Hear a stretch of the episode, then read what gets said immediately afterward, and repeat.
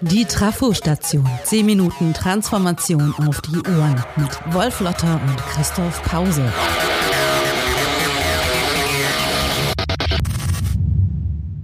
Guten Tag, noch jemand ohne Kreativität hier? Hallo und herzlich willkommen zur Trafo-Station, dem Podcast für Transformation und Wissensarbeit. Mein Name ist Wolf Lotter. In der letzten Folge haben wir uns mit einer wichtigen Tugend aller Transformation beschäftigt, der Fähigkeit, sich überraschen zu lassen, neugierig und offen zu bleiben, statt nur auf die eigene Arbeit und Sichtweise fokussiert zu sein. Offen sein, neugierig, das klingt klasse, irgendwie frisch. Es hat aber auch seine Tücken. Um es kurz zu machen. In der alten Welt des Büros und der Fabrik ist Neugierde und Offenheit so ziemlich das Letzte, mit dem man Karriere machen kann. Wer neugierig ist, gilt als Störfaktor. Es geht darum, sich ein- und unterzuordnen, Leute. Wie sagte der deutsche Chef so gerne? Für selber denken werden sie hier nicht bezahlt. Basta. Nix basta. In der Wissensgesellschaft wird kaum noch jemand für etwas anderes bezahlt als selber denken. Es geht dabei um eine Fähigkeit, die unverzichtbar ist, wenn es um Neues geht, um das Lösen unbekannter Probleme, um Innovation, um Kreativität. Das ist eine Schlüsseltugend der Wissensgesellschaft und aller Transformation. Aber was ist das eigentlich? Bis noch vor ein paar Jahren galten vor allen Dingen, wenn nicht nur, Künstler und Kulturschaffende als kreativ. Kreativität, das war irgendwas mit Pinsel oder Theater, Literatur oder Musik, was schön geistiges halt, nett, aber nicht notwendig. Dass wir die Kreativität im Unternehmensalltag eher belächeln oder als Luxus verstehen, das hat seine Ursachen in der Vergangenheit. So glaubten viele früher, dass besondere Fähigkeiten, vor allem in der Kunst, ein Gottesgeschenk wären. Ein Genie war also Teil eines größeren Plans. Wenn ein Dichter dichtete oder ein Musiker komponierte oder ein Maler malte, führte eigentlich Gott selbst Federkiel und Pinsel. Genie, das war Schicksal, Kreativität, Vorbestimmung. Alles hatte seine Ordnung.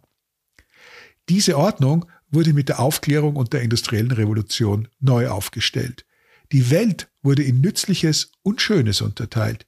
Die Arbeit und die Unternehmer waren für das Nützliche verantwortlich und auch die Kreativität in diesen Bereichen musste sich diesem Prinzip des Zweckmäßigen unterwerfen. Zielgerichtet durch Versuche, Experimente, Forschung und Plan kamen Erfinder den Geheimnissen der Natur auf die Schliche und übersetzten sie in menschliche Normen, Regeln, Methoden und Prozesse. Der Inbegriff des Kreativen aus der Industriegesellschaft ist der Ingenieur. Wörtlich übersetzt heißt das der Scharfsinnige. Kreativ sein durften dann noch ein paar Künstler, die man in den industriellen Prozess eingebunden hatte, um die Erfindungen der Scharfsinnigen zum Zwecke der Vermarktung besser aussehen zu lassen, also etwa Designer. Beide Konzepte, die des Genies, dem Gott den Pinsel hält, und des Ingenieurs, der sich planvoll der Innovation nähert, reichen aber nicht aus, um die Bedeutung von Kreativität als Grundlage der Wissensarbeit und Innovation zu verstehen.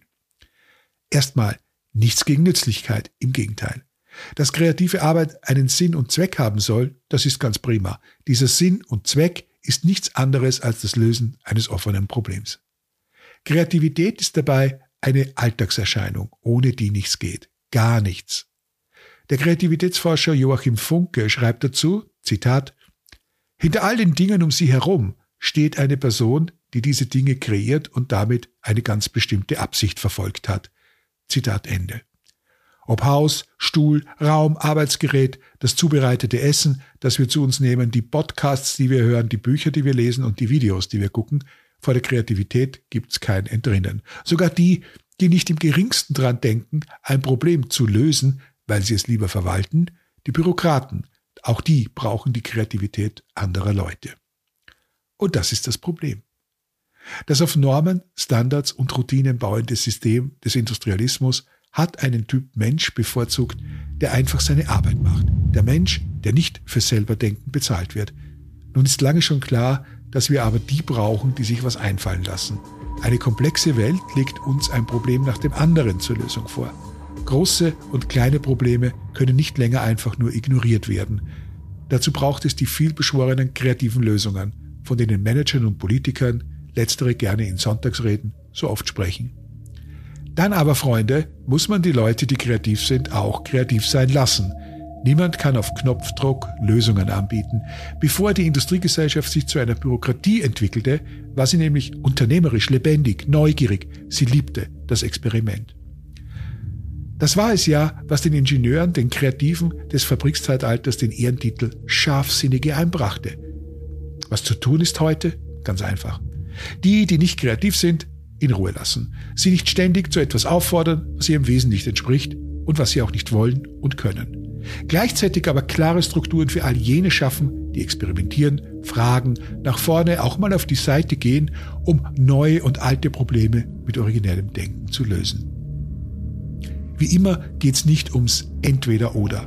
Eine Kreativitätsverordnung für alle ist Unfug.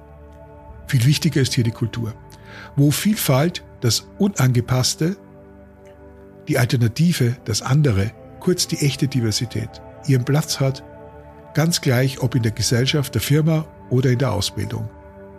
Dort findet auch die Kreativität ihre Kreativen, das Problem seine Lösung. Kreativität ist kein Prozess, keine Methode, keine Formel. Das lateinische creare bedeutet zweierlei. Etwas erschaffen, also schöpferisch denken. Und, vielleicht noch wichtiger, etwas wachsen lassen. Die Alten nannten das einen Gedanken reifen lassen. Ihn also von einer Idee überzuführen in eine anwendbare, nützliche, sinnvolle Verbesserung der Welt, im Kleinen wie im Großen. Das, nichts anderes, ist Kreativität. Der Kreativität kann man nicht entkommen. Und damit herzlich willkommen bei der Trafostation Nummer 4. Mein Name ist Christoph Pause und ich begrüße Wolf Lotter ganz herzlich hier im Podcaststudio bei uns in Freiburg. Wolf, du sagst, man könne Kreativität nicht entkommen. Kreativität sei quasi überall. Viele Menschen halten sich aber für unkreativ. Ist das antrainiert oder anders gefragt, wie entfesseln wir die Kreativität in den Menschen und die Kreativität der Menschen? Also Kreativität heißt zunächst einmal ganz nüchtern betrachtet nichts anderes als schöpferisch sein. Und schöpferisch, das klingt jetzt auch ganz großartig, das glauben wir sind nur Künstler, Musiker, äh, Schauspieler vielleicht noch, Regisseure, vielleicht noch ein paar Aktionskünstler und Musiker, aber dann eigentlich niemand mehr. Das ist ein Irrtum. Ähm, schöpferisch sein heißt etwas Neues machen, äh, was es so noch nicht gegeben hat. Und äh, also innovativ sein beispielsweise. Und das sind wir in dem Moment, wo wir ein Problem lösen. Auch ein Problem, das ähnlich aussieht von der Lösung her wie etwas, was wir schon gemacht haben. Und das machen Klempner genauso wie Tischler das machen äh, Chauffeure, die eine Baustelle umfahren, genauso.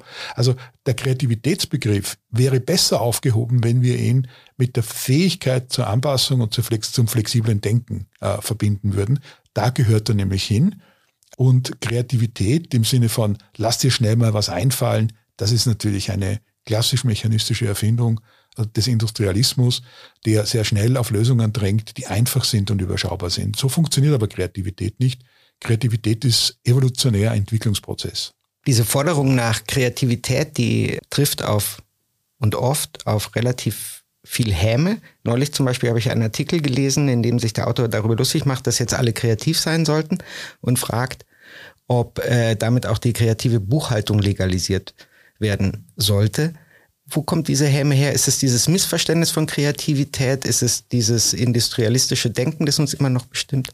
Ja, also der Kreativitätsbegriff ist natürlich in unserer Kultur einer, über den man sich immer lustig gemacht hat, weil er äh, sozusagen ja darauf hinweist, dass man etwas anders machen soll, dass man Alternativen denken soll und neugierig bleiben soll. Und das passt natürlich Leuten nicht, die anderen immer genau sagen wollen, was sie zu tun haben. Und das gilt in Unternehmen so, das geht natürlich in der Politik so, es geht in der Verwaltung so. Deshalb ist er dort unbeliebt und man macht sich natürlich über etwas lustig, was einem selbst im Wege steht. Denn Natürlich ist es so, dass jemand, der kreativ ist und ein Problem mit seinem eigenen Kopf löst, also wissensarbeitend ist im eigentlichen Sinn, jemand ist, der aus der Reihe tanzt. Das ist ganz normal. Und äh, das gefällt halt so Leuten, die gerne mechanistisch denken, schwarz-weiß, ja, nein, überhaupt nicht. Und davon haben wir natürlich sehr viele, weil sie glauben, dass wenn man alles so macht, wie man es immer schon gemacht hat, wir auf dieser Welt am besten weiterkommen. Das ist ein mehrfach erwiesener Irrtum trotzdem in unserer Kultur verankert, weil er wiederum Sicherheit spendet. Du hast jetzt gerade schon davon gesprochen, äh, dass, dass, dass Tischler, dass Klempner durchaus auch kreativ sind und, und an Probleme rangehen. Dennoch in den ganzen Diskussionen rund um Kreativität kommen eben Handwerker oder auch Fließbandarbeiterinnen oder Pflegefachkräfte quasi nie vor, wenn es um äh, kreative Problemlösung geht, sondern es geht immer um mehr oder weniger akademisch gebildete Bürohengste und Stuten.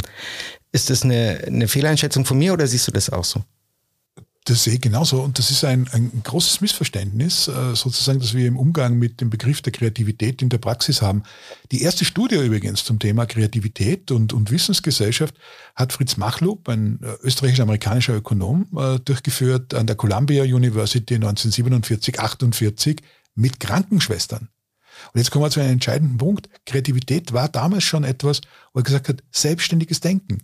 Also wie kommt das Know-how, die persönliche unverwechselbare Erfahrung einer Krankenschwester, die in vielen Jahren gelernt hat, wie die Abläufe besser zu organisieren wären, als sie von oben vorgegeben werden. Wie kommt das sozusagen in die Organisation rein? Diese Fragen hat man sich damals schon gestellt. Und das hat man als kreative Arbeit empfunden, nämlich eine Arbeit, die es besser machen kann.